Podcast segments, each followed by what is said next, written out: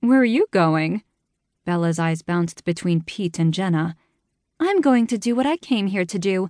There's a construction guy with my name on him over there. Jenna lifted her chin toward the sky, and her pigeon toed feet carried her fine body off the patio, across the grass, and directly toward one of the young construction workers. What's she doing? Pete narrowed his eyes as Jenna approached a ripped blonde guy. He expected Jenna to put her hands behind her back and sway from side to side like she did when she spoke to him, reminiscent of an excited girl rather than a sensual woman. Adorable and totally confusing. Oh my gosh. Bella rose to her feet, her eyes wide. Nothing, Pete. She's. Uh oh. Amy put Joey in Pete's lap. Take her. I, um. Darn it. Amy reached for Bella's hand as they gawked, mesmerized by Jenna's bold move. Her shoulders were drawn back, her beautiful breasts on display, proudly on display. What the devil?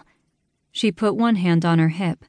Pete didn't need to see her face to feel the slow drag of her eyes down that jerk's body in a way similar to how she usually looked at him when she thought he wasn't looking. But then she'd go all nervous when he'd approach. What the? Holy mackerel, she's going for it. Bella sat back down as Jenna put her finger in the waistband of the guy's jeans and shrugged. She's something this summer, isn't she? Jealousy clutched Pete's gut. Yes, and this summer's rock fixation? What's up with pitch black rocks? She's never collected them before.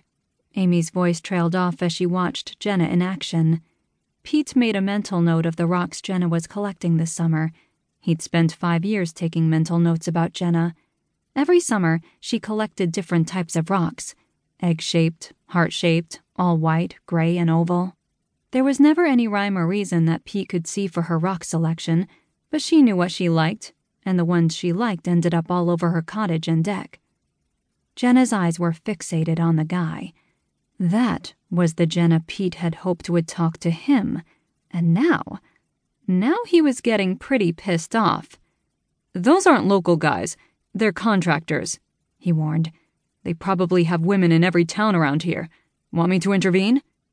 Jenna wasn't his to protect. They'd never even gone out on a single date. But somewhere in his mind, despite his confusion, she was his. Summers to Pete meant six to eight weeks of seeing Jenna, and over the last two years, while his father buried his troubles in alcohol, seeing Jenna meant even more to him. But until this very second, he never realized how much he wanted her, or how much she meant to him. Joey turned her tongue on Pete's chin. Frustrated, Pete lifted his face out of reach. Leanna shook her head. Look at her go. Look at her go. You think this is okay? Pete, have you heard something bad about them? Should we worry? Amy's voice was laden with concern. Bella, maybe we should. Pete watched Jenna take her phone from her pocket and type something. A second later, the blond guy took his phone from his back pocket and nodded. She gave him her number. I can't believe it, Leanna said. She wasn't lying to us, Bella said. Our girl's getting her groove on. She settled back in her seat and petted Joey. Oh, Pete. Tisk, tisk, tisk. What's that supposed to mean? He clenched his teeth so tight he thought they might crack. Nothing. Leanna smacked Bella's arm. Bella set her eyes on him. A woman like Jenna only comes around once in a lifetime.